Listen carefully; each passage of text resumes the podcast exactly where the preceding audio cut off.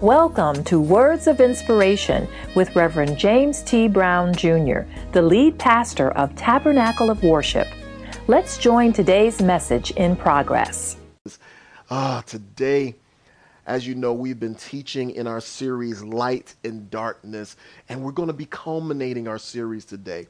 We're going to culminate it. Of course, you know, we've been walking through the book of First Corinthians.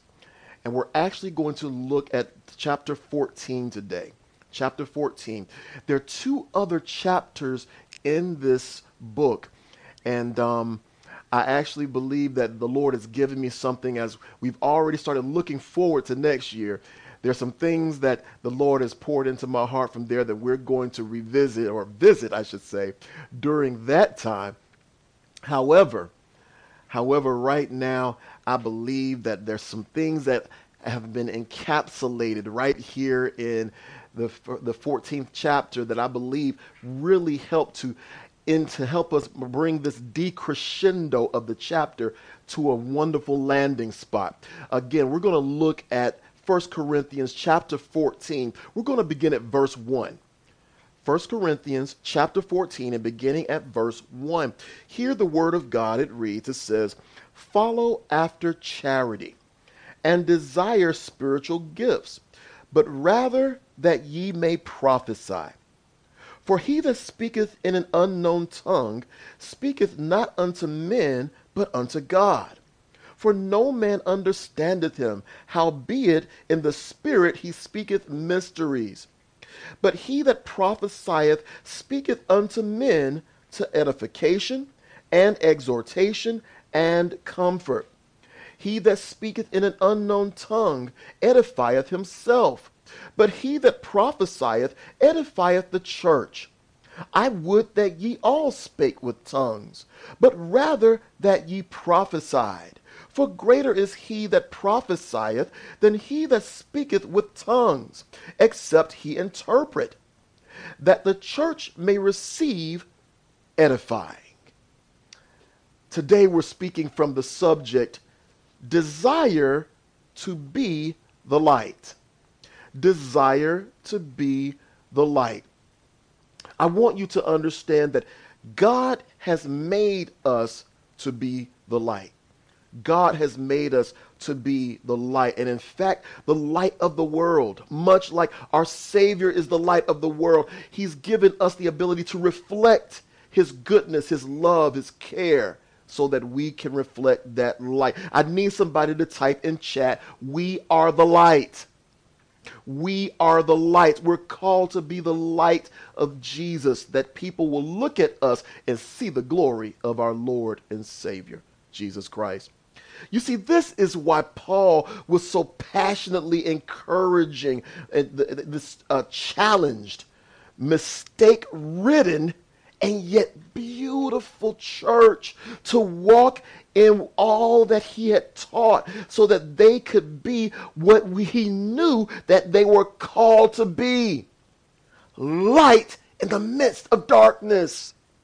You see, they were a beautiful church because even though they were making mistakes, even though they had fallen along the way, even though they were still struggling in areas that they thought they, they were going to be delivered from and should have been delivered from a long time ago, still they were persistently pursuing.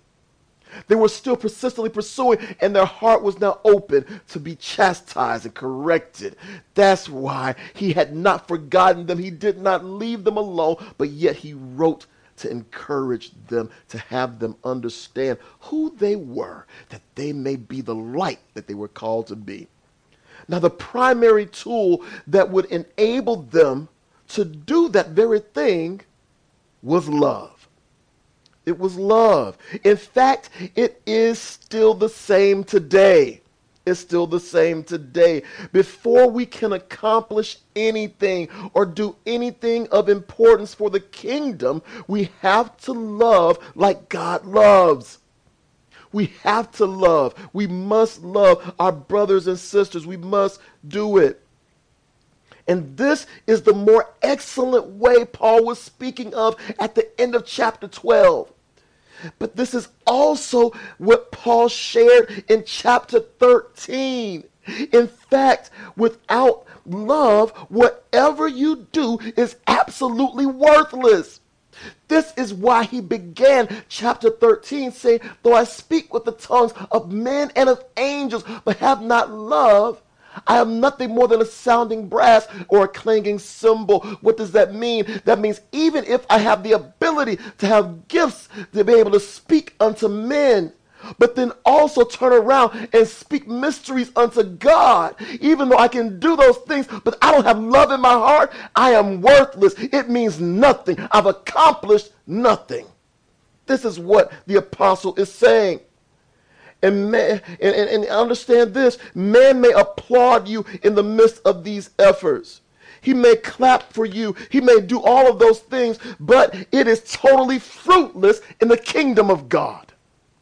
It means nothing. It means nothing.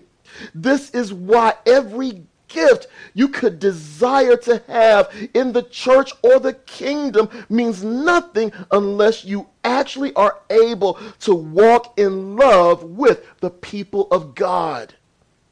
You must be able to walk in love with the people of God. Let me tell you something. Even when they mistreat you, even when they hurt you, even when they reject you, you still must be able to walk in love. Understand, Christ took the abuse from man, the very ones he was sent to save, because he loved them. Because he loved them hanging on the cross, he looked unto heaven and said, Father, forgive them, for they know not what they do. How could you do that to your enemy unless you loved him? Jesus loved them and asked for the Father to forgive them for that which they had espoused upon the Son of Man and the Son of God. He loved them that much. And his love is available today. It's available today to save all who call on his name. All that call on his name. His love is what activated every gift that he operated in. It was his love when he saw Mary and Martha heartbroken in tears because Lazarus died. And it was that love that had him turn to the people that were there, told him to roll the stone away. And he spoke to a man who had been dead three days and told him to come forth and brought back to life that which was dead. It was love that did that. It was love who, when he was there in the Gadarenes dealing with the one who dwelt among the tombs, who was who totally had his mind ravaged with everything the enemy had poured into him, but yet his love was able to speak to him and bring him back to his right mind. It was his love. It was his love that was able to take a blind man and give him sight. It was love. It was his love that was able to go to the woman by the well and tell her about herself, things that she didn't think anybody else knew. But he wanted her not just to see him, but he wanted her to find out who she was in him because he loved her. His love activated every gift that he operated in. Likewise, our love our love should enable us to operate the gifts that God has given us. But what gift should we truly desire to use? This brings us to our passage for today. Look back with me at verse number one. Here it says, Follow after charity or love. We'll say love. Follow after love and desire spiritual gifts, but rather that ye may prophesy. That ye may prophesy. Paul begins by giving an instruction concerning what we should pursue. Paul instructs us to pursue what? Love. He wants us to pursue love. It's important to note that you should desire spiritual gifts now. You should desire the spiritual gifts, but you've got to pursue love. You've got to chase after it. Because you don't just wake up and, and you're able to love the way the Lord wants you to love. You got to grow in it. You got to go through a little something. You got to experience some things. But in, in that experience is where you find God in the midst. And the Lord Jesus helps you to learn how to love the way the Father has created you to love. But also, it's important to know, he did say, he did say that you should desire spiritual gifts. It's important to desire the things of the kingdom. So, one who wants to desire to have a word of knowledge, one who wants to desire to be able to speak those things, one who wants to desire to operate in the gifts of healing, one who wants to desire those things, there's nothing wrong with that. Here, the apostles say you should desire those things. It's being a part of the kingdom, operating in Christ, in the church. He wants you to do those things. That's not the question. But He wants you to pursue love. You should want those gifts, but only after you pursue and acquire the ability to love. The ability to love should you uh, or, or, after you do that that's when you should you, you should desire to walk after the spiritual gifting that god has given for you it's only after you do that that's when you desire to walk after that, to walk after that. Listen, love should be the primary motive of your communication and the focal objective of its impact. Love should be, again, the primary motive. It's the thing that drives you, it's what gets you up, it's what has you do what you do. It's because of love. It's because of love, not just because you got to go make a check, not just because somebody, you know, somebody's waiting on you, somebody's going to talk about you if you don't get something done. No, you're doing it because you love them. You're doing it because you want to show and exude the love of Christ. That's why you're doing it. That's why you do it. And it should be the primary motive, the main thing that drives you. The main thing. And everything that's done, it should reflect love. Everything that happens, it should reflect love. That's why it's the objective of its impact is that people can see the love of God. If love is not your primary motive, then it doesn't matter what your desire is for spiritual gifts. It doesn't matter. I need somebody to type in chat. Your motive matters. Your motive matters. Why do you do what you do? Why? You've got to ask yourself that. And I know some of you say, Pastor, I've heard you say that before, and it's irritating to you. Praise God. That means right there, the very thing that you've been trying to squirm away from and move away from is being pressed. And God wants you to wake up and say, Listen, listen, why are you doing this? Are you doing it because I pour my love through you? Or are you doing it because you want them to love you? Why are you doing it? Are you doing it because you know they need to feel the expression of my love? Are you doing it because you know you want them to applaud you and pat you on the back? Why are you doing it? Why? Why? Your motive matters. Your motive matters.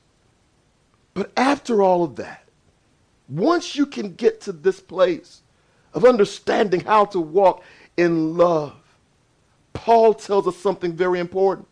What does he say? He lets us know that we must much rather than anything else, we much rather we need to prophesy. You see, we need to truly desire to prophesy. Truly desire to prophesy. That's what we need to do. You see, in order to prophesy, you must spend time with God and time in His Word. In order to prophesy, you must spend time with God and time in His Word. Your desire has to be to share what the Spirit has revealed to you. Thank you for listening to today's message. We pray that it was a blessing to you. If you're in the metro Atlanta area, we invite you to join us for our regularly scheduled services at Tabernacle of Worship. You will also be able to get this entire message. Please feel free to visit our website at www.taboworship.org. That's www.taboworship.org for more information.